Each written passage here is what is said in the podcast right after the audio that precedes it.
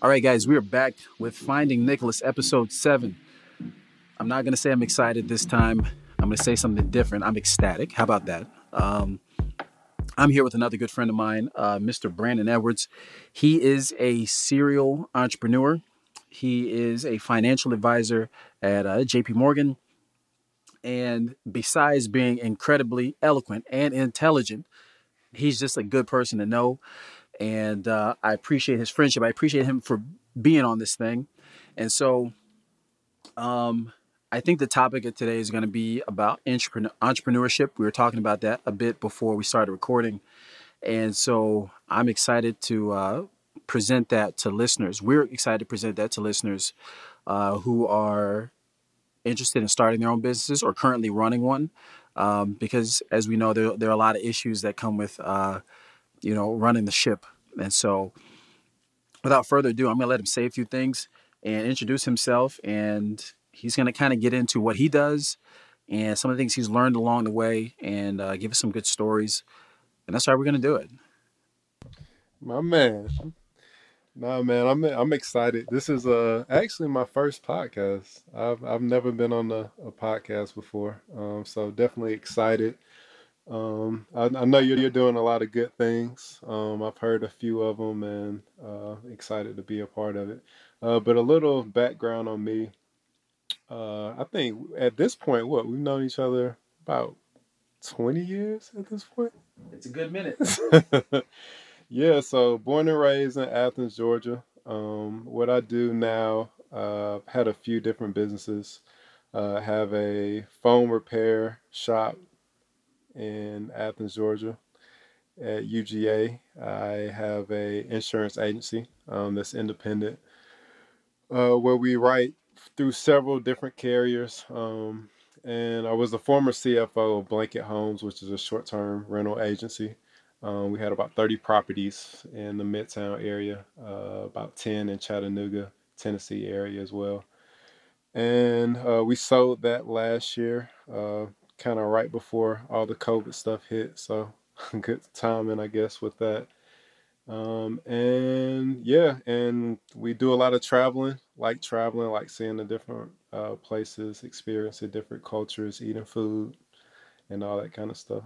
So excited to be a part of the podcast and uh, tell a few stories. And it's interesting because, um, and he's so humble. You know, he's so he's so humble with it. Uh, I, I, like the aspect of you just having the mentality to um, have multiple businesses, multiple streams of uh, passive income. Um, I think that's a goal of many people, and so to have to have uh, the brass you know, to to to go about it and actually do it and and follow through uh, says a lot about you. Um, I think the aspect that I want to talk about because I know we've traveled, you know, we we we we've we've seen the world. Uh, whether we've traveled together independently, I, I think we do have a, a greater view of um, some of these hot topics these days, uh, whether it's politics or you know entertainment and, and pop pop culture. I think the fact that we've traveled lends a wide perspective to that. For sure. And um, so I, would like to hear about your travels and how that shaped maybe your view on the world and maybe even impacted the way you approach your businesses mm-hmm. or friendships or relationships. Just, you know, go with it. Well, first, it's a, it's a credit to you, man, because I feel like uh, the first time I, I really went to Europe is from one of your invitations. I think you were working in Germany, uh, doing uh, teaching. Mm-hmm. Uh, I don't know what part of Germany. What what part of Germany were you? Oberlingen, Western Germany. Okay, Western Germany. So yeah, before then, um, I'm a I'm an island bum, man. So I've pretty much been to every island um, in the Caribbean. Uh, you name it, I've pretty much been there. Uh, and at first, it was just like I just wanted to be near a beach and see pretty water. So it wasn't any any I guess uh, intense thought process or um, any I'm looking for the word, but it was it was no motive. It was just I kind of wanted to get out and see something other than Myrtle Beach and Hilton Head, which is kind of the places that your your parents took you when you were young. Um, so I got out um, and just started kind of meeting different people. Um, so within when I got to kind of corporate America, hearing about the different places that people traveled, it was also it was I always hear stories when people are older and they're like, yeah, um, I went to Europe with the family, or I went to China, and this it's always older people telling stories. And in the back of my mind, I'm like, I want to experience that now. Um, I don't want to have five kids and I'm trying to put through college and then I'm kind of scrambling. And then I saw a meme the other day, um, which was uh, two old people and they had finally, they've been working their whole lives, right? And they had finally retired and they're probably in their late 60s, approaching 70. And they got uh they got plenty of money, so they, they start traveling. They're like, where do you want to go? Um, so one was like, I want to go to Italy. So they they get the money. Of course, they have the money, and they go to Italy, and they sleep the whole time because they're old, right? they don't have the energy to go out and experience the country like they would when they were in their twenties, thirties, even forties, and all. So that kind of that meme always kind of stuck with me, and I was always like, I want to experience this stuff now. Um, I want to eat the food. I want to experience the culture um, at a young age. Um, so I think that is kind of what put me in the mindset, um, along with seeing a few friends. I had a few friends that play ball overseas, uh, and that kind of just encouraged me, like, "Hey, go get it now. Uh, go, go explore now." Um, Barcelona, by far, is probably my favorite country I've been to, and we experienced that that trip one time together. Um, I think that was the first time I went, actually. Um, but the mindset of people there intrigued me um, not only just in Europe, but South America, um, in different countries. Because in America, you're you're stuck in the grind, you're stuck in the hustle and bustle, and you st- really stop enjoying the the purities of life, the simple things in life. Um, like uh, in Spain, in different parts of Spain, they they do the siesta. They shut the town down for two yeah. hours. That's unheard of here in the states. Like that that's almost a curse word. They they they want you to have 30 minute breaks, right? And then right. come back. But there they really value family and they value your time and your your mental state. Mm-hmm. Um, I feel like your mental state here, um, if you go see a psychologist or something, what's wrong with you? Something's wrong with you there. Right? In in different countries, if you go see a psychologist, that's part of it. That's part of the psyche because they know that your physical is just as important important as your mental. And if you go to places like Spain and Europe, people are fit, right? People on the beach are fit, and it almost because I I've always been kind of slim fit, but in Spain, like they're fit, fit, like they work out, they're lean. Bikes, yeah, it's a lifestyle, right? So that kind of changed my mindset of when I got back to like, hey man, I need to, even though I'm a slim guy, I need to work out. You know, I need to eat better. I need to. So it kind of puts a different mindset because you kind of get stuck in the ways of working and and um and then just kind of the the US the the US mindset of just make as much money as you can. And of course that's part of it, right? You want to make money, but it's also what you do with uh with what you do with the money and what you do with your time. Because to me it seems like they're more in charge of their time there, mm-hmm. right? Mm-hmm. They make money, but they have autonomy as well. And so that's kind of what encouraged me to be a business owner. Um, because I wanted my I wanted my autonomy I want to be able to go to Spain and work on the computer and be just as productive as if I was in the office in the U.S. Um, so that's kind of kind of my mindset of why I wanted to become a business owner. No, I think that's uh, you know, as I was listening to you, I had all these uh, these moments where I, I guess I was kind of like you know blasted to the past, you know, and, and think about my own travels. Yeah. Um, yeah, that, that motivation of autonomy. Yeah. You know, that personal freedom, I think we're, we all kind of feel robbed of in America. Oh, for sure. You know, just this, the lay of the land and how business is run and that corporate world. You very, you very much feel like uh, just another number, you know, and, and somebody says jump and you jump and here's the time off that you can have and, mm-hmm. and so on, so on. Mm-hmm And what they've done, I think, you know, as we're listening, as I'm listening to you, is that they've kind of built in some you time into the system. Right. Like, like they've cracked the, the matrix a little bit, and they're just like, you know, you get a glimpse of what your life really could be when they have these siestas and shutting the town down, or things don't open till like late in the morning, and people are having late dinners and so on.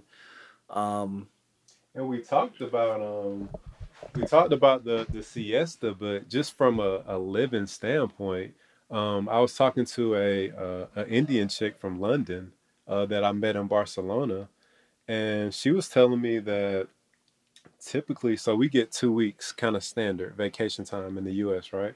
So there, the standard is six weeks, six weeks vacation time wow. right? So that that that alone lets you know that imagine if you are comparing two companies there I mean let's say relatively the money's the same and then one says yeah we give you 6 weeks of vacation time and the other says the standard 2 that alone lets you know that they value your time Yeah. right?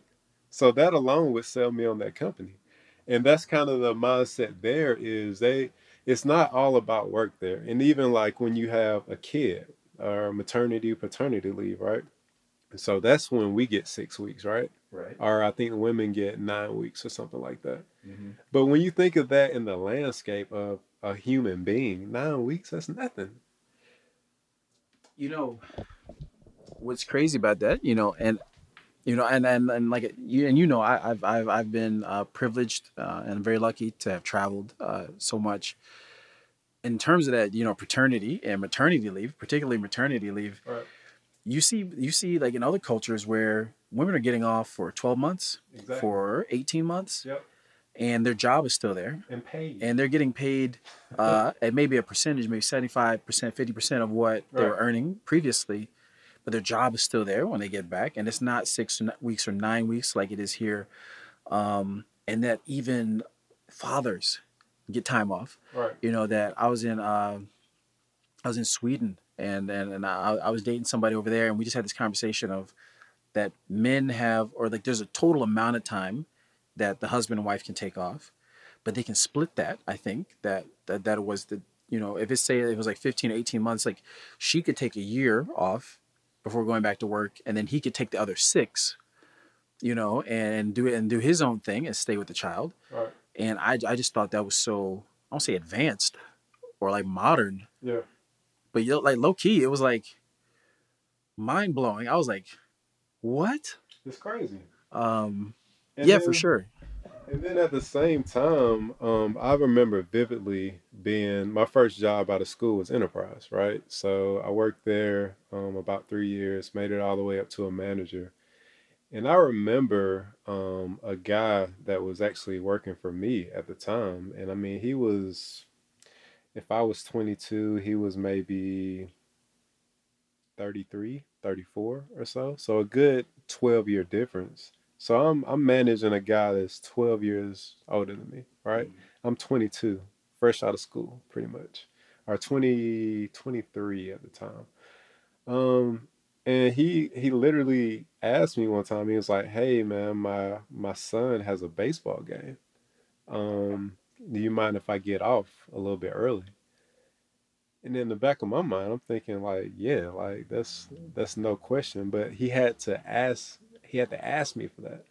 I, I never wanted to be in a position take away the age difference like that's that's irrelevant but i never wanted to be in a position where i have to ask permission to go to my kids game you know?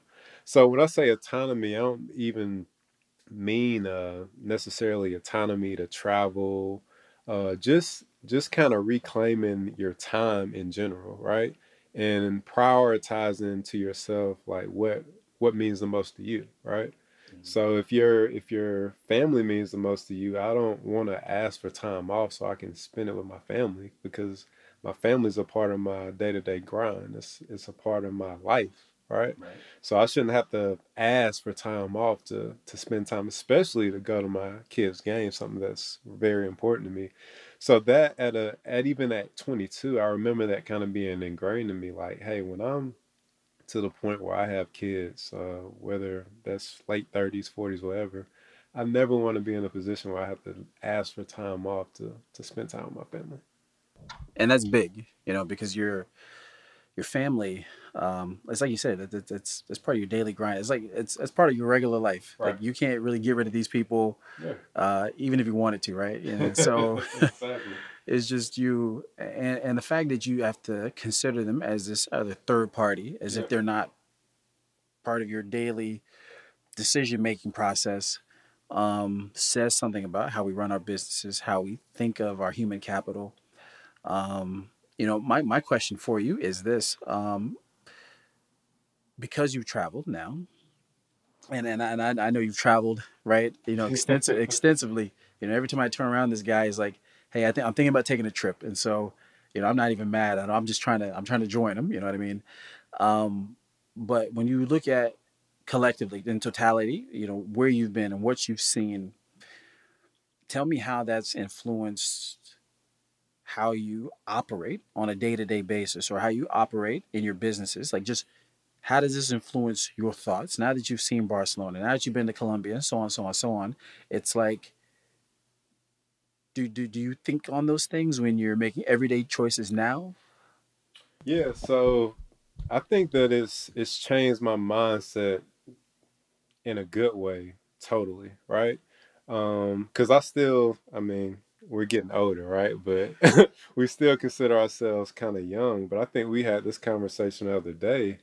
Um, we still have people that are our age that I would say that it, it changed my mindset in what's a good time and what I value, right? Because we're still at a point where we're at a we're at a a, a kind of crazy point because we're at the point where we've made the most money that we've ever made, right? Mhm. This, so that they always talk about it. So you're in your late twenties, early thirties. That that's prime, right? Because you're entering your career, you're starting to make the most money that you've ever made. You're not making the dumbass decisions that you typically make, right? So now you're making educated decisions, right? right So I made a conscious decision that I wanted to travel. And once I started traveling, um, it kind of opened up my mindset and it, it kind of feeds you a little bit. And it, it makes a hunger because you're like, okay, uh, this time I went to the Caribbean. Next time I want to venture out a little further. This next time I want to go to South America, right? So then you go to Colombia and you're like, okay, I like Colombia. Let's go to Brazil. Let's go to Argentina. So it just kind of, in every country you go to is different. Even, and I, I think I was ignorant in a way because I was like, oh shit, I mean, it's, it's a Spanish speaking country, right? They all speak the same type of Spanish. Not at all, right? You go to Barcelona, that's a totally different Spanish than Puerto Rico. That's a totally different Spanish than Mexico. That's a totally different Spanish than Colombia. They all have their, and I, it's kind of in the mindset of the U.S., right? okay New Yorkers are different from Southerners. i got you yeah Southerners are different from Cali. Like, and you speak the same language. It's still English, but it's a different slang. It's a different. Even when I'm in New York or somewhere, they'll say, "Hey, man, where you from?" They know you're not from there, right? Even though you're American, you're you speaking English. They know because of the dialect. So they're different dialects in Spanish. Um, so I would say that um, it changed my mindset in the fact that I stopped enjoying stuff like going to the club and and and and simple stuff that to me when I had when I start making money, normally the first thing we do in our culture is like, shoot, we gotta spend, man. I gotta let them know.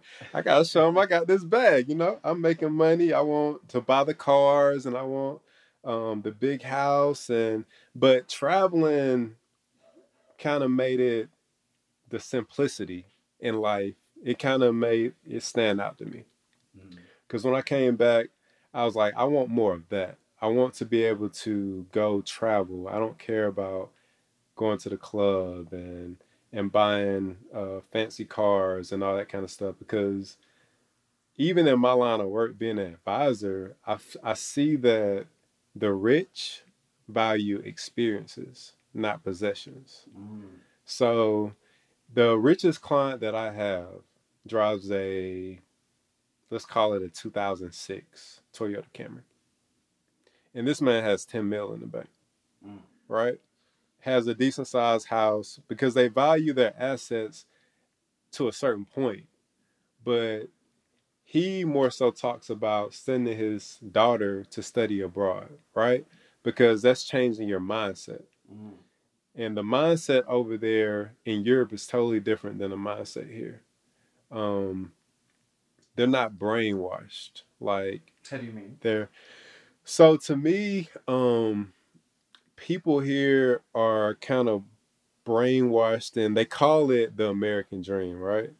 Um, and what's the American dream? That's the the white picket fence, the the nice car, the middle the upper class neighborhood. And once you made it there, or once you attain those things, then you've made it, right? You made it to Amer- the the top of America or whatever you want to call it, right? Um, or you've reached the American dream, for lack of better words. Um, over there, it's it's very simplistic. Life is simplistic. Now, of course, you have your places where, I mean, you have your clubs and people are balling.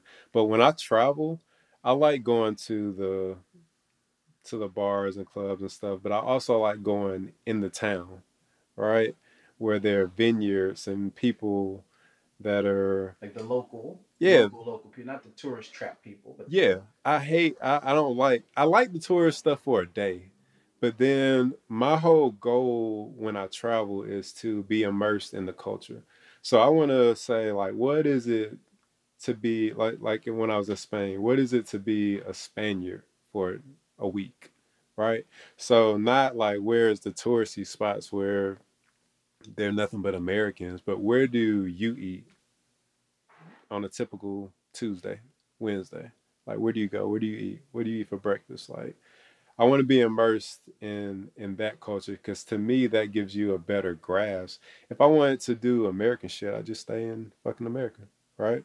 Yeah. So if you want to experience um, a different country, I would suggest you to immerse yourself in that culture um, and go to local local spots, local breweries, local restaurants, um, and really talk to people. Like I think I've had the best time when, like, it reminds me to the time when I missed my flight in Barcelona.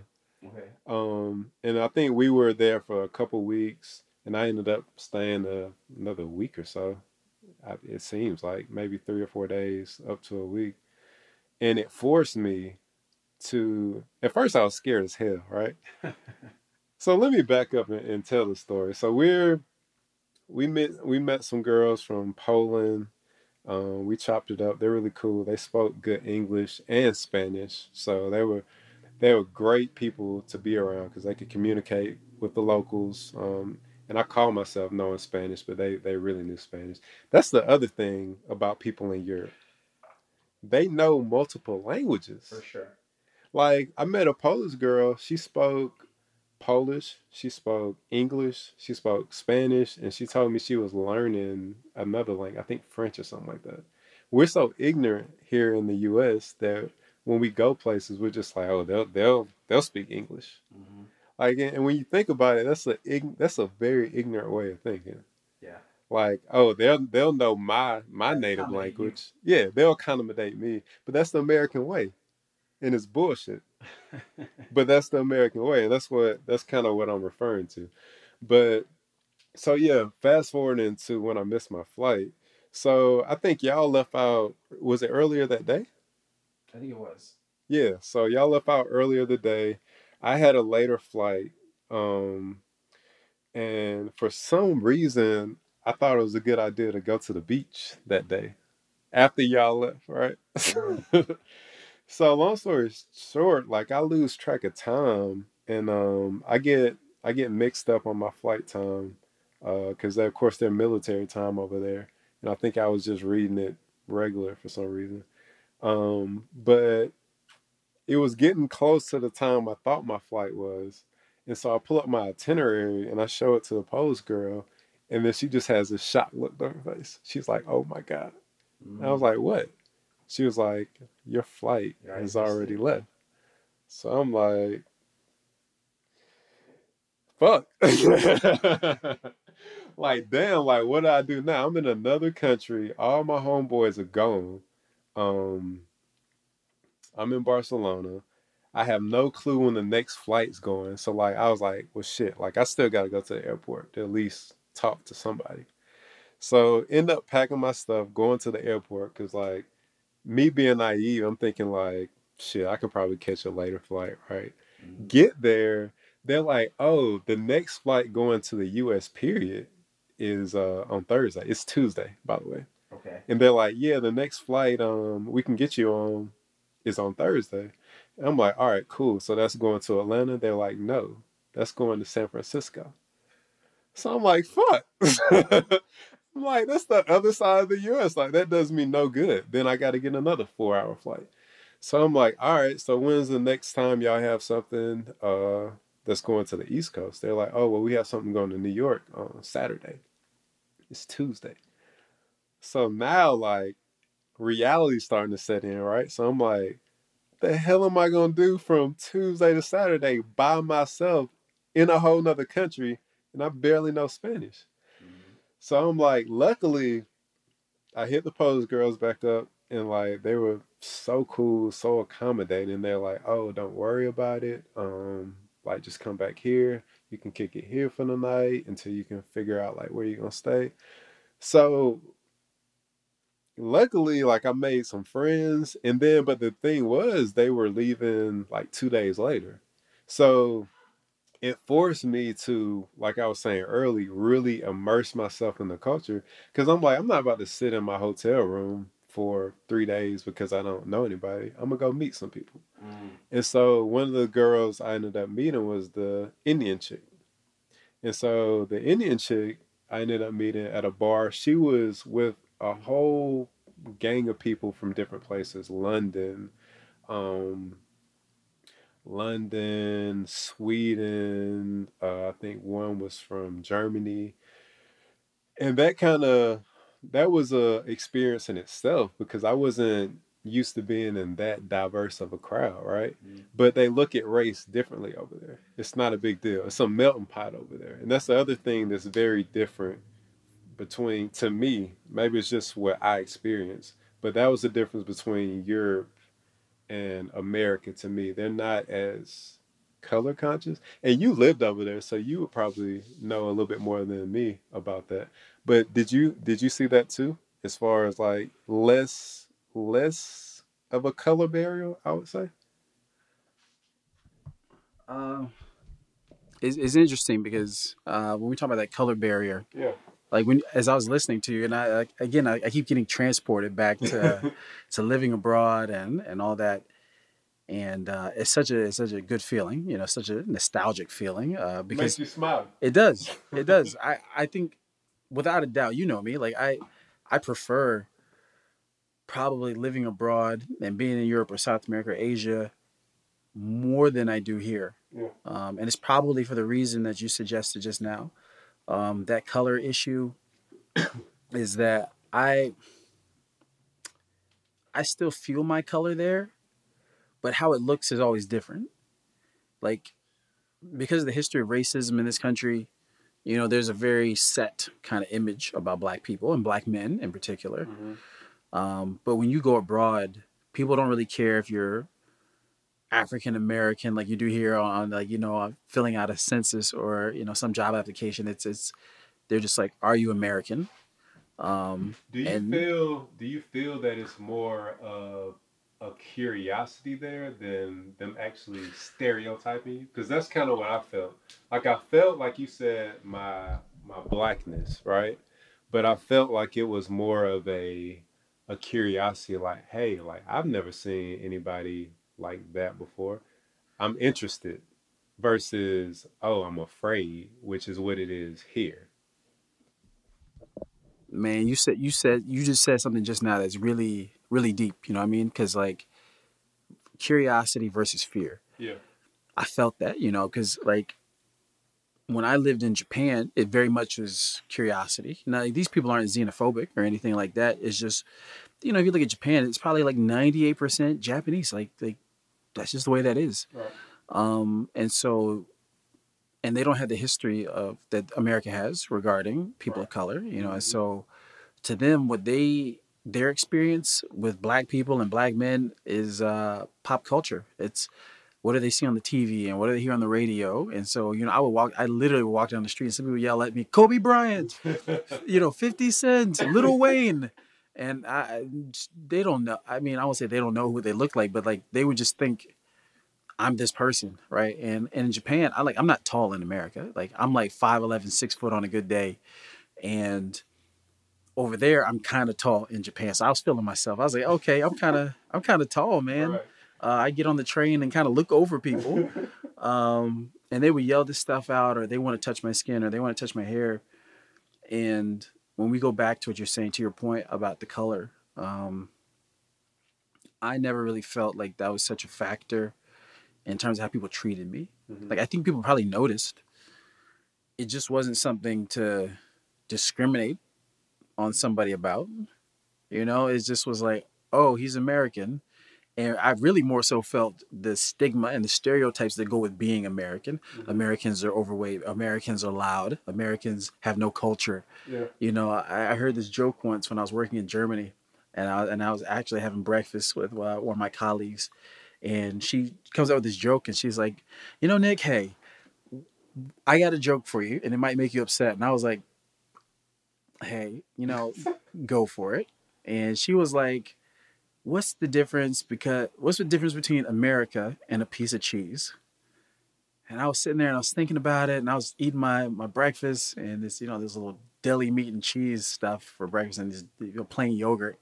And she goes, like I didn't answer, and she just starts giving volunteers to answer. She's like, "Well, after 30 years, at least the cheese will have culture." And I was like, "Whoa!" And she was like, "I told you it was a mean one." And I was like, like, but I felt her. yeah. You know what I mean? And and like I said, you know, I never I never felt trapped by my my color. I never got I never felt trapped by the history of my complexion and and, and um but you know, but I guess one of the things I want to ask about you is is that you know, when you travel, one of the things you mentioned was that you know, once you get that experience, Mhm. it makes you want more of it. You know, you see a place and you're like, oh man, this is this is kind of cool. And I think people are kind of nomadic anyway. We have this general feeling of wanting to explore and the feeling of wanderlust.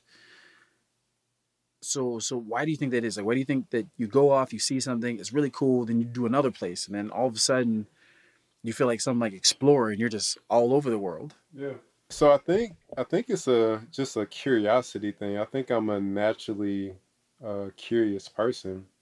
Um, but you know, initially, initially when you travel, um, and I think we can all attest to this. So when I first went uh, to South America or to to Spain or to Europe, Serbia. Serbia, Romania, just start naming Croatia, right? But you naturally are like, all right, um, or me, let me say me first, right? I want to know, like, all right, so wh- when's hip hop night? You know, like that's the first thing you kind of float to, because then you'll see, uh, you'll hear your music, you'll hear, you'll see some familiarity, right? So I think that's exactly the opposite of what you need to do, right? Because when you're with your friends and all, you're like, all right, I want to hear some hip hop, I want to hear some rap music, but it kind of takes away from you being in another country. Like it's cool hearing your music in another country and seeing how they react to it, but it's even cooler to see them and how they react to their music, right? So I went to um what was it, Colombia one time and I was with my friends and of course we're we're looking for a hip hop spot and we just fall into this hole in the wall everybody's just fucking drenched in sweat and just dancing their ass off and just having a great time. And it's just like a, uh, it was a, a salsa spot. And I would never go, I don't know how to salsa. I would never go into a salsa spot. But just seeing them enjoy their music and learning the music. And then, of course, like one of the girls was like, hey, that, that's the thing about South America. Like they're so welcoming, right? So here, Yeah. like it's always clicked up and oh, you don't belong here or something like that, or you're an outsider. You don't feel that in, in South American because it's not in their culture to be rude. They're taught to be humble. They're taught to be welcoming. And when you go into their country, they want you to love their country. So they're very, very generous, very uh, hospitable, is I guess the word I'm looking for. And so I ended up learning how to do salsa that night. And she and they're so patient. I didn't know how to salsa. I was probably looking like an ass out there, right? Everybody else in motion, and I'm I'm trying to figure it out, but they're so patient. That's probably one of the best nights I had in Colombia. Wow. And it wouldn't have happened if I would have went outside of my comfort zone and say, "Hey, I don't know how to salsa, but who gives a fuck? Like, let's just go in and, and see what happens." So, in experiences like that, um, it kind of puts you on game of other stuff, right? It makes you, it opens your eyes, because if I never would have went in there, and I was always looking for a hip hop club or a club that I would have missed that whole experience. So when you experience something like that, it kind of feeds into a tank and you just want to experience more stuff. You're like, all right, what else is out there? All right. So I went to Colombia. Let me let me take it to a different place. And everywhere, to answer your question, everywhere is different. Um, you've been to Peru. Peru's totally different than Colombia. There, Colombia's totally different from even parts of Colombia. So Cartagena, um, which is northern Colombia, it's on the water. People look literally like us. They look like black people, right? It's not the traditional Colombian that you would see on um, on Netflix, on on the Cartel, or any of the shows, El Chapo, all that all that stuff. Um, so the fair skin, long black hair that you're typically consider a Colombian, that's more Medellin. That's more central Colombia. That's Cali. That's Medellin. That's in the mountains. But near the water, near the near the beach area, like they were talk, they were speaking Spanish to me like I was one of them. Mm. So even like within a country is different cultures. right. And so to me, like that intrigues me. That makes me want to venture out more, um, and see what else is out there. Man, folks, I, I don't know if you can see it, but like I when I look at him, he's got this gleam in his eye. He's got he's he's literally got this gleam in his eye, and I and like and I feel the same thing. I, I feel like I'm, I'm I'm being transported, you know, back in time, and I and I have this like my vibrations are so high because like I want to get back out there. I want to get to travel again, and and you know obviously there's COVID nineteen and there's the travel restrictions.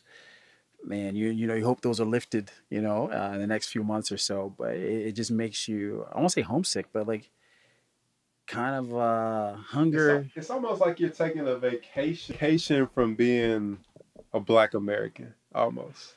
Well, you said something. And I know that's deep, but when you go over there, it's and it's it's such an oxymoron, right? Because America's supposed to be the land of the free, right? But that's for certain people. But when you go over to countries like that, you realize that the race system, the racism, the systemic racism, and every country has their different issues. Like so, I'm sure Spain and we didn't stay over there long enough to see the systemic issues, which I'm sure they have. But like, it just it just feels different when you're out of the country. You don't feel the pressure of being black here. You don't feel like you're under attack like you do when you're here. You know that that's a very good point. Um, that feeling of being under attack uh, for doing like nothing, just living. You know, just just just living and breathing is. You, it almost feels like a crime here sometimes. You know, Yeah. just. Um, and it's like you said, like there's there's racism everywhere you go. You know, there's discrimination wherever you go, and but the way that looks, you know, and and the way people act on that is so different. You know what I mean? And you know, like I said, I, I've been lucky to travel to like 30 plus countries and live in two countries outside of the US. I've lived in Germany and Japan. And in terms of my color, I I have never felt the weight of my color like I do here. I moved to Japan in in uh, 2013, like July 2013, I think. No, no, no, no, no, no, no, no. July like 2011. Wow, that's some time ago, right? Mm. uh, July 2011, and I That's landed. not too far after you graduated, huh? Yeah, yeah, yeah. It's it's only it's only about a year or two after that. Okay. Um, and so I I went there for a job, right? And I went there to, to, to teach English, and I ended up kind of having this more advanced role than that. But when I first like I got on, at first everybody was like, "Oh, you're going to Japan? You're not really going to Japan. You're not gonna go." And I was like, "No, I'm gonna go." And they were like, "But do you know anybody?" And I was like, "Nah." And then they're like, "But you speak Japanese, right?" I was like, "Nah." So why are you going? And you know, at the time, like the kind of you know the economy had been bad for a couple years. Um, at that point, it just was it, was it was tougher. And so I had like a couple minor jobs, you know, put them all together, making everything work. And then I could go to Japan and have one job and make everything work. And so it's kind of like a no brainer. It was like either I could stay here and work two, three jobs, or I could just go and work one job and say I live in Japan. Right. And so I did this kind of uh, I did this interview in, in my parents' basement. You know, I went to I went to Walmart and got a uh, this construction board, drew a map on it of like McDonald's and banks, and they're like, "Give a demo lesson." I was like, "Okay." And I, I like I did all I did through Skype, and I held this thing up, and I sound like a, a complete dick. You know, what I mean, like I just was like, "All right, guys, we're going to the bank. Which way is the bank?" And I felt like a complete idiot doing this. And at the end of it, I just was like, Nick, you did not get the job. I swear to God, you you did not get this job. And they were like, Oh my God, that was so good. Brilliant. And and I was like, Oh, oh, well, thank you. And they're like, When can you start? When can you come down? And I was like, Yo, I think I just got this job. And so I got the job, and that was probably like in May. And so I sold my car. I had like this uh, 2000 Mustang. I sold it, got the cash money, and I bought a plane ticket. It was like $1,800. And I got some luggage. I got all these other things, and I had some traveler's checks, and I left. You know what I mean? And one of the things was after I first got there, you know, after being beyond nervous, I wasn't nervous the whole time until like the plane was descending, and I was like, "Oh crap, we're we're really about to be in Tokyo at Haneda Airport, right?" And so, uh, or is it like Narita? And so we get there, and then I'm riding this bus into the city to go to the hotel where they're going to do orientation and so on. And they drop me off at this place that's not my hotel, and I got to figure out how to get there. And I'm just like, I can't read these signs. There's a couple signs English here and there. I have no idea where I'm at. My phone doesn't work. What are we gonna do? And so um, I get to this hotel. And I just start asking questions. And the first thing I noticed that these people were so nice to me, man. Like overly accommodating, just like, just like stopping everything they were doing and like, yo, man, let me, let me figure this out. Even though we weren't speaking the same language right. it was like I just felt like that's what they were saying, but in Japanese. And then they would go find somebody in English who would speak like some broken English, and you know, uh, do you know doko, uh, you know, you know, you know, nice, you know, and it's like, and they're like, you're like, oh man, uh, you know, I'm looking for so and so hotel, and they're like, eh, majika, you know, and then you know they they shit not, you know, like they don't know, they don't know what I'm asking, and so you know, you kind of revert to a child, you know, and you're trying to use your hands and you're trying to communicate with your eyes and everything else. But my color never played a factor hmm into that. You know, it just was here's a person who needs some assistance. And they weren't fearful. Yeah, yeah. And so I get to this hotel, and I and I, and I slowly discovered after I've been in Japan, I lived there for like two years, that people love black people there, right? And it's even though it's like 98, 99 percent people Japanese, it was like it wasn't more of you're black, you're white. It was more of like you're Japanese or you're not. Yeah. It wasn't like some hierarchy of who you were. It just was, are you Japanese? Are you not? And they didn't really go out of their way to highlight that difference. But, you know, there were times where I would get on the train and people would be like, oh my God, your hair, can I touch it? And the difference here is because we have a history of like people should understand here what that means in America. Like, oh, let me touch your hair. Let me, uh, like, you're you're kind of offended. You're like, yo, like like get a life, right? Right. Over there, it's just because you're so rare. It's like you said earlier. It's it's, it's more curiosity. It's Mhm. like, oh man, you know, you're a black person. Can I touch your hair? I've never. I don't really see people, many people like you, and I can remember people telling me like, oh my god, you know, kokujin, you know, mezurashine, you know, like, oh, this black person is so rare, and people telling me like, seriously, like, oh, I wish I was black. I, bro, I'm 33. I have never heard a white person tell me that they wish they were black because they know what it is in Right. America, Yeah. right? And and and this whole aspect of traveling, of going abroad, and you made this point of you had a good experience and you salsa dancing, and you know you were you were in a beginning in a place of like familiarity. You know, like oh, I hear my music. This is stuff that I like. This stuff that makes me feel comfortable. And then you step out of your comfort zone, and you get into. I'm now immersed in their culture, and these people are very warm and inviting. Yep. And again, that's something that I think America's not ex- exactly known for. Even Southern hospitality is not Oh, no, the same way. We're known for being assholes. Yeah, yeah, yeah, yeah, yeah, pretty, pretty, pretty much. You know, it's just, it's never, I never feel as included, particularly when you get to more like white and white circles. You know, the whiter it gets, the more you ostracize and and and distant you feel. But particularly in like Latin America, and a lot of places in Europe, you know, France, Italy, so on, so where people are very like touchy feely, very emotional. You know, wear their emotions on their sleeves. Yeah. You feel, it just does something to you where you feel part of it.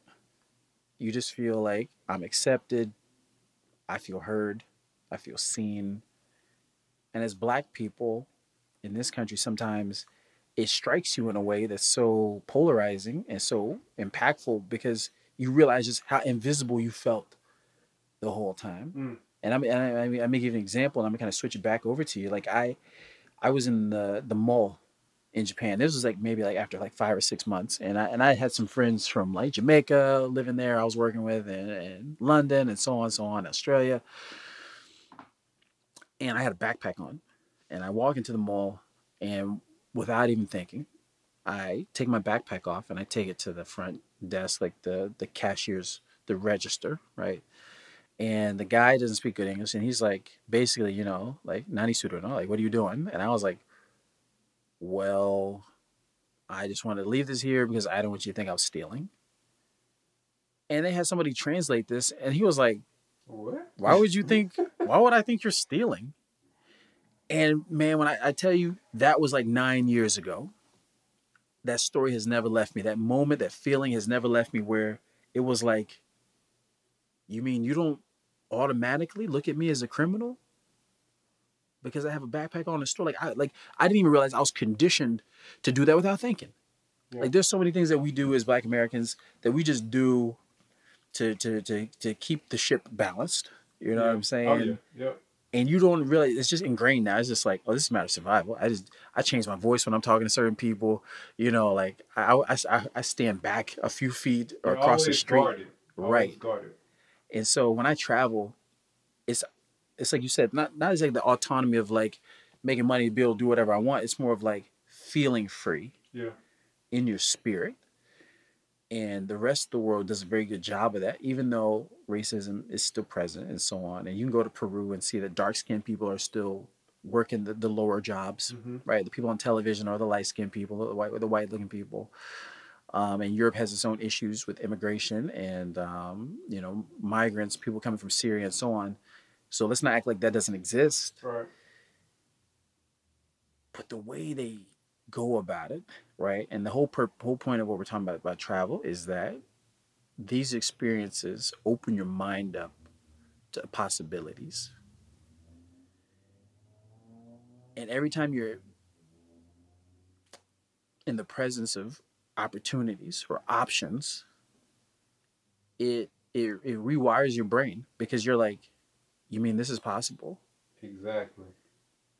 And I think when you come back to America, you know, and I know that you felt it, where you feel kind of ostracized. You feel like you you feel like uh, some outlier, where you stand and you look at the same situations, whether it's the rioting or politics or you know, you know, pop culture and entertainment, and you can't you can no longer look at it the same as people Can't. and then they view you as kind of like this anomaly of like uh you know well this and you kind of like this high and mighty like oh you uh, you because you travel you Yeah. think I understand totally what you're saying. Uh, but to our credit, when you travel, when you know when you know better, you do better, right? So when you see that there's an alternative way, that even though we are ingrained to think this way, we were taught this way, this is what we say, this is what we see on a daily basis.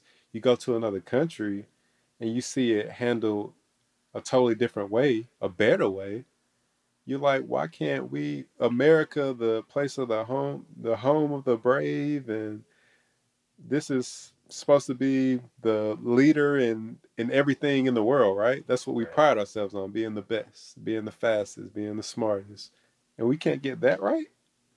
So two things that kind of stuck out to me, um, two different stories. Um, one, I can't, I don't know if we were together or not. Um, I think we were. No, I think it, this was, was a different group of people, but we were in uh, maybe London, and there was just an uproar of people um, on the road, and you could tell something was going on. It was like some type of unrest, um, and so we see a couple cop cars pull out, um, and they're surrounding this guy. And this guy, you could obviously see that something's going on with him mentally, but he's freaking out. Like uh, I think he had just gotten a, and I think he had just fought somebody, and then he was almost about to fight the police. So in the back of my mind, I'm like, this dude's about to get shot. Like this dude is about to leave, lose his life in front of everybody because he is about to punch the police. And I'll never forget that a cop had so much patience, so much patience with him, and he swung at the cop. The cop just moved, and then he grabbed him. He was trying to console him. He kept swinging at the cop. The cop just kind of consoled him, and then took him. No handcuffs were ever put on this guy. He literally took him and sat down, and they were just talk, like it was a group. They surrounded him, and they were just talking to him. They wanted to see the the compassion was unreal. We would have been dead off top off top. Like, oh, he's black, dead. But like the compassion that they took, they never even drew their guns. Like this guy was swinging on somebody, on a cop. They never even drew their guns. They literally took him, sat him down, and you could literally try and they de-escalated the situation, which would that should be taught to the cops here. Mm. Like, and that's what I'm thinking in the back of my mind, like you were saying, why can't that be done here? Like, why is the first instinct to take somebody's life that they will never get back? They'll never go back to their kids. They'll never see their family again. That's somebody's life.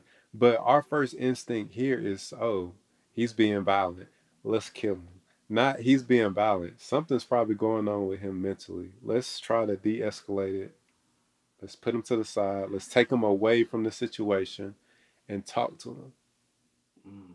Why isn't that taught?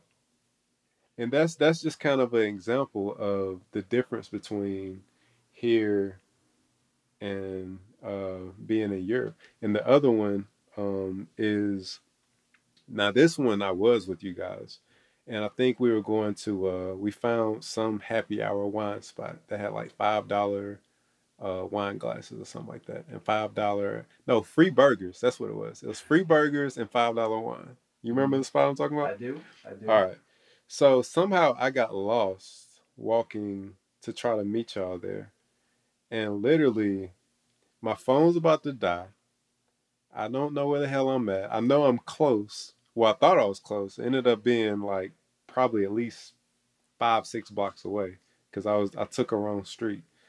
So I showed the guy a screenshot of like the place I was going to, and like he zoomed in and saw the streets this guy was in the middle of he was at a bar drinking with some of his friends he noticed that i was lost and so i, I kind of asked him like hey do you know where this spot is and he was like uh he was kind of confused, and I was speaking broken Spanish. Um, but he, the patience that he took to kind of trying to figure out where I was going, somebody he had never met, somebody he doesn't know at all. Right. And I'm taking a part of your time that you're spending with your friends on a fucking Friday night. And he literally walked me like three blocks until it was in view. And he was like, it's right there. That would never happen here. Man. But like that that just goes to the mindset, the compassion, and how much they value things there. Like they they value people, not things, not statuses. They value people over here. And that's what's refreshing, right? Because when you value people, you don't and you know they always say here, oh, I don't see color. That's that's bullshit, right? Yeah. You see color. But they're like they see through color right? That should be what people say. I see through color because you see color. I see immediately if I'm talking to somebody white. I see immediately if I'm talking to somebody white. If you see through it, meaning it doesn't mean anything, that's different. I and again, I I had such a such a warm feeling hearing your story, um, particularly the one where you're lost and and somebody you know uh, deviated from their evening routine and and, and whatever they were going to do to assist you. And I can think of so many examples in my own travels where that's happened. And you and you and, and you're just kind of like it's the humanity that strikes you. Right. And you don't really like if you don't travel, if you're not out about, you know, seeing new stuff, you kind of feel like people disregarding you is normal. You're like when you go into a store and you're looking for something, people just kind of point. They're like, it, "It's down that way. Make a right. Go downstairs. It's on the left." Even when it's their job. Yeah, even when it's their job. You know, and then over there it's like, "Oh no, I'll walk you." You know, I, I can vividly remember being in the, in, in like the Shinjuku like uh, train station trying to get to the visa office to get um uh, to get my visa.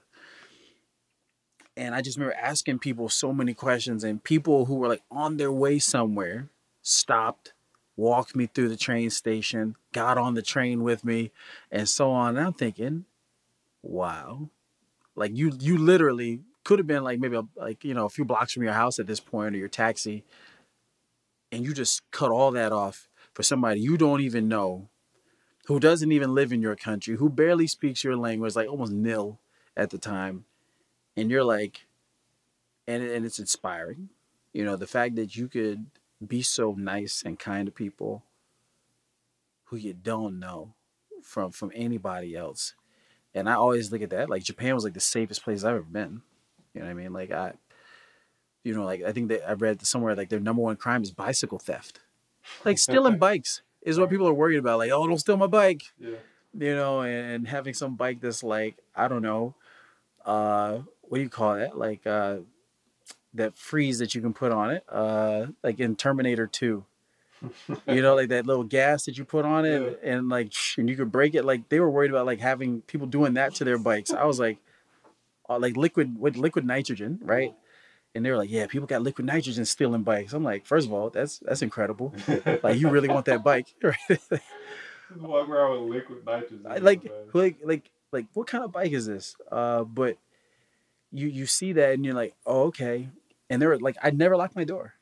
Like my house, like once I learned how safe it was, like I never locked my car, I never locked my house. Like people come in, could have come in like rob me, could have like beat me up in the middle of the night, and and and it's like you said, you know, um, in your travels, uh, having those experiences of people treating you as a person, and the cop, you know, consoling. Uh, this other person who who might be suffering from mental illness or a bad day or whatever it might be, what have you. You wonder what's the difference because you know you know you and me know that, that people are the same pretty much everywhere you go. Like like we've traveled enough to know that like pretty much wherever you go, the human condition is the same. Right. And yet some something in America won't allow people to address people as their core, but the accoutrements, right? Like like the the everything that goes on top of that person is how you address them. It's the mm-hmm. way that they're dressed. It's the way that they speak. It's how much money they earn. It's what job they hold. Like this is the way you see a person versus you go to another country. I mean, we were in the grocery store in, in Barcelona, right? Amazing city again. But we, we go in there and it's like, oh, just try some. You want some grapes? Eat it right out the bag, man. You want a kiwi? Shoot, brother, we could we could cut a kiwi open right here, and and like we're closed at this time. But bro, listen, man, I know you're here to have a good time. I'm gonna keep it open. I'm not even supposed to sell you this liquor, but I'm gonna sell you this liquor. You know what I mean? And I just kept thinking, who would go this far for me? Yeah. In America and I know that there are different places in America that are different. You know, you can go to LA and it's different than uh, in Atlanta, and Atlanta is different than New York, and it's different than Austin, Texas, and so on. But like, sometimes that difference is so wide. Yep. That it, it, it's like you, you can't unsee it. Yeah. You can't unfeel it. You see it and you go, wow, I could be treated like this. I can live like this. I can go down to Port Olympico and do whatever or I could stay in Atlanta, Georgia, and get penalized for being black.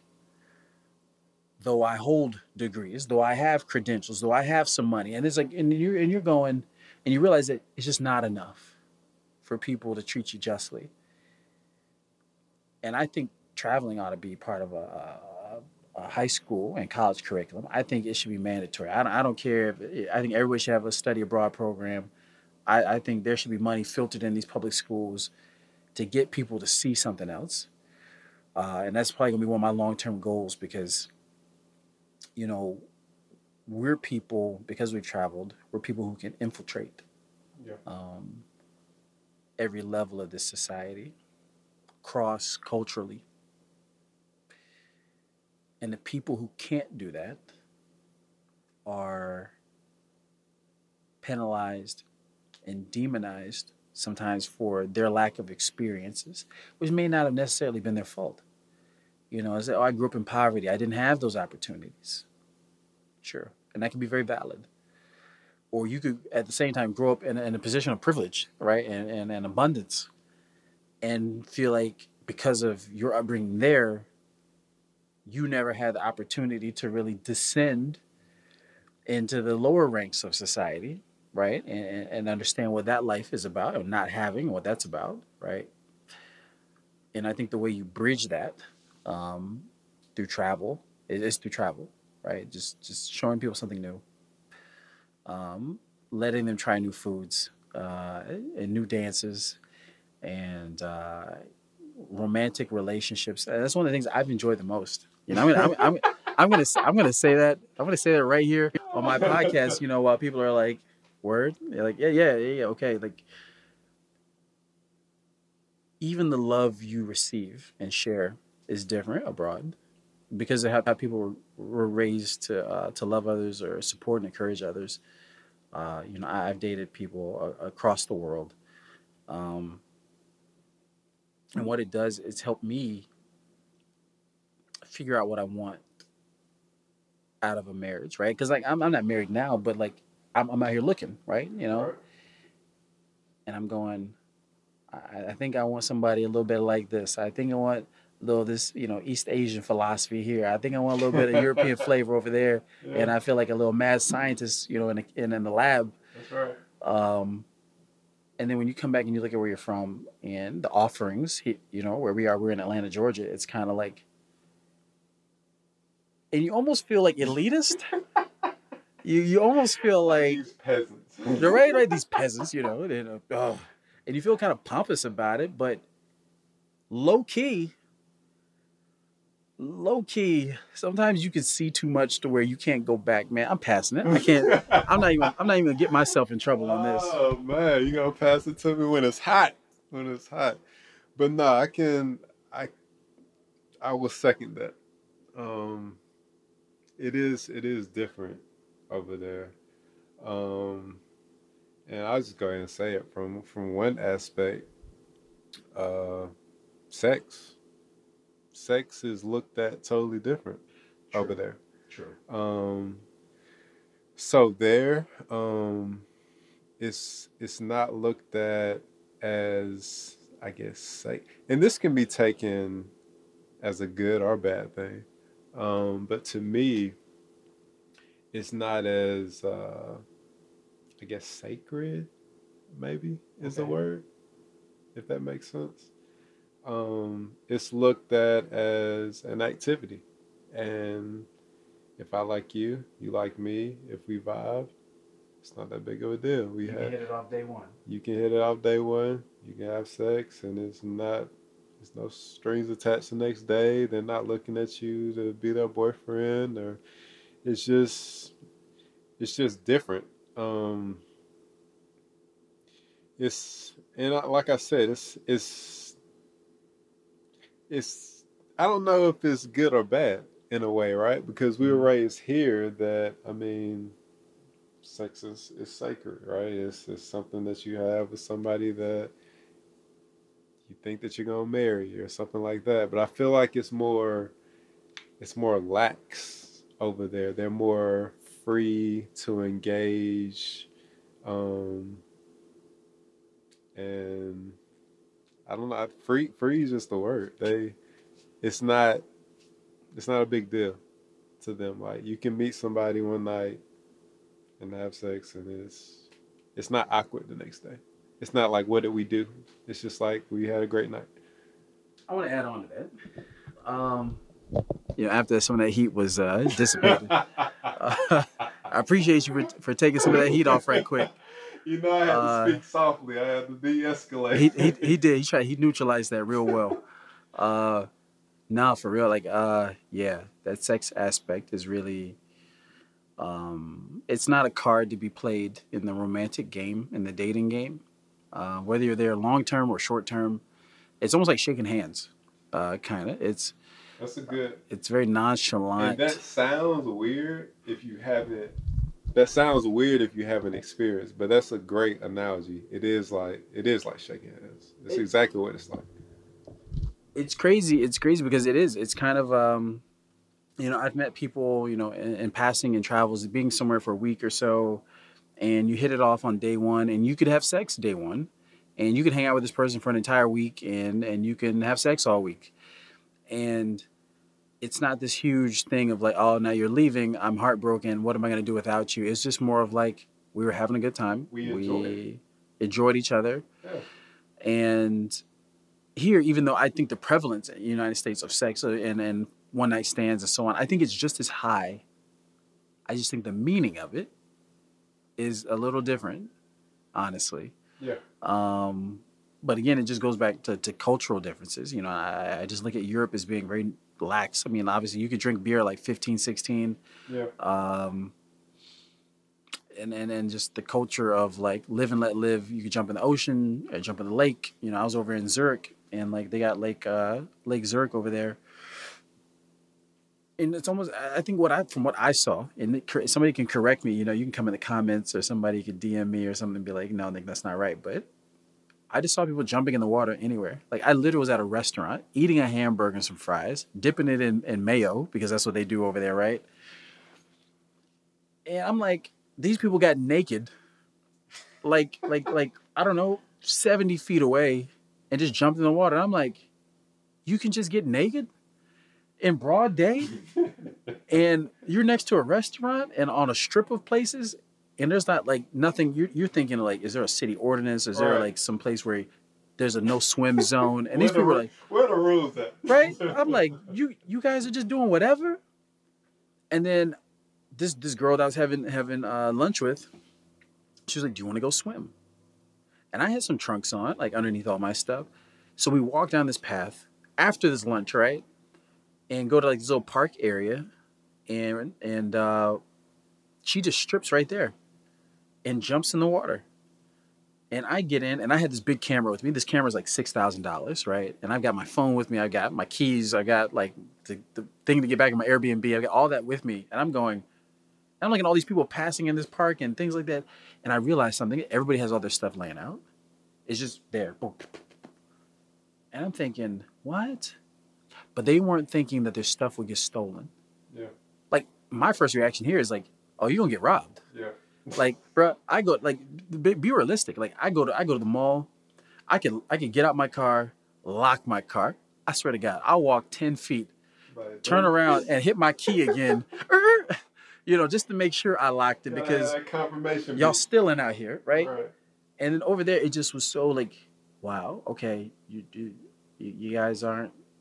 That's not what y'all on. And I'm not saying we're not obviously we're not saying that people don't steal. People steal everywhere. Like that's not what we're saying, you know. Yeah. But it's something that you just have to experience to to know in a very empirical way. You got to be able to feel it in your soul what it's like to get off off the plane, to have to speak another language to kind of survive or get through. Um, get through unknown and unfamiliar situations, and then have that dopamine release, that feel good feeling when you're making it, when you're Yeah. surviving. You know, you could be in a group where everybody's speaking four or five languages, and you're like, and and a lot of these Europeans, like you said, speak four or five, three, four, three, four, five languages. You know, I've seen people talk to somebody in Italian, hear somebody speaking in German, then turn and speak in German, then turn and speak in Spanish, and turn it, and you're like, holy cow, you're a superhero, right? And they're fluent. It's Yes. not it's not like oh yeah, like when we say we speak Spanish and like we can barely hold a conversation, right? They're fluent. Yeah. Um and it's part of it is because being in Europe and you have all the countries neighboring, right? And you travel to different countries, you learn their language. But also, I, I was figuring out that there's a lot of inter, I guess, intermingling between different countries. Like you might Mhm. have, I met a lot of girls where it's like, yeah, my mom's French, but my dad's Italian, or my dad is from Eastern Europe, uh, my mom is from Turkey, like whatever, right? So of course that has something to do with it as well. But also it's it's an educational piece. It's not that cockiness that Americans have that oh yeah, I'll go somewhere that somebody will speak English. It's like they want to immerse themselves in different cultures. They want to be educated. They take value in educating themselves on other cultures, which is awesome. Yeah. And what's also good about Europe is you can go to a country and then see a little bit of different countries because people have moved there. Like here, you have pockets. Like in Atlanta, you can go to Buford Highway and see like Vietnamese uh, pockets, uh, Yeah. different Asian pockets, maybe Mexican pockets, and all. But there, it's like a it's a lifestyle. Like it's not just a Spanish country. It's it's it's everything. Yeah. Everything is so. I mean, these countries that we're talking about, particularly in Europe, like we're talking about, like what Texas is like the size of Germany or something. Yeah. Like Yeah. like like for someone dating someone in Italy or France or someone someone's mom is from France, but you know their dad is like Croatian. We're we're talking about somebody like being from Florida, married to somebody from Virginia Right. you know and Yeah. so with it being that close all those nationalities it's like oh yeah i, I got to learn italy because italy's next door it's literally like being in georgia Yeah. and then you know over in alabama or south carolina is like a whole new language Right. and so it's like of course you got to know that. Of course the school system would teach you something like that because it's literally like two hours driving away. Right. you know what i mean? And um but yeah i feel like we've said a lot. I feel like we've uh we we've we've opened up some dialogue. You know i, I hope i hope you guys I hope your listeners are inspired to to travel um, to see more uh, to love more and just be more compassionate and and uh, empathetic to how other people live and view things. Um, obviously you know it took a slant here with race and you know as two black men talking i mean this is something that we can't escape. It's inescapable for us um, and and often when we travel as people of color this is something we have to consider when going places. Um, i do want to thank uh, you know brandon for for taking time to to, to come out and uh, and uh, jump on this podcast with me uh, it's, as always, it's a pleasure, you know, to have his insights and uh, his secular views. You know, he's traveled, uh, he's he's accomplished in business as well. He's only going higher. Um, you know, this is this is uh, you know, if you're enjoying this totally, if you've made it to this far in it, right? Because uh, we've been speaking for about an hour and some change. you know, subscribe, please. Uh, share it, rate, comment. You know, um, because we're trying to grow this thing, and we we want people to. Um, to learn from this, right? To, to, to break through some of their own comfort zones and their personal barriers and their mindsets and maybe you didn't want to travel before this or maybe you were scared to travel and you kind of listen to say okay maybe this is something i can do. That's what this is all about okay? And so i'm going to pass it back to, to mr edwards one more time and he's going to share with you ways that uh, either that you can reach him or uh, he'll share some future plans with you guys or he'll just close it out. Uh, whatever he'd like to do is fair game. Um, that is enough of me uh, aka Nicholas of Finding Nicholas. You know, what's funny is I'm not even on a whole bunch of social media platforms. So I told myself that I was gonna make a, a Instagram um, when I start traveling. Uh, so maybe I, I will do that in the future. But yeah, I'm just on Facebook, man. I'm a pretty old school. Um, but yeah, Brandon Edwards. Um, I'll probably be. I don't even know what my profile picture is, man. I don't even get on there much, but I think uh, it's probably some type of ocean or something in the background. But yeah, like Nick said, I definitely encourage you guys to uh, to get out, um, travel. Uh,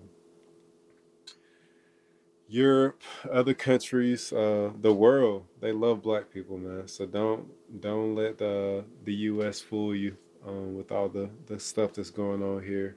Um, get out, travel. I encourage you to go to Europe, South America, um, the Caribbean, um, and just kind of see what you like.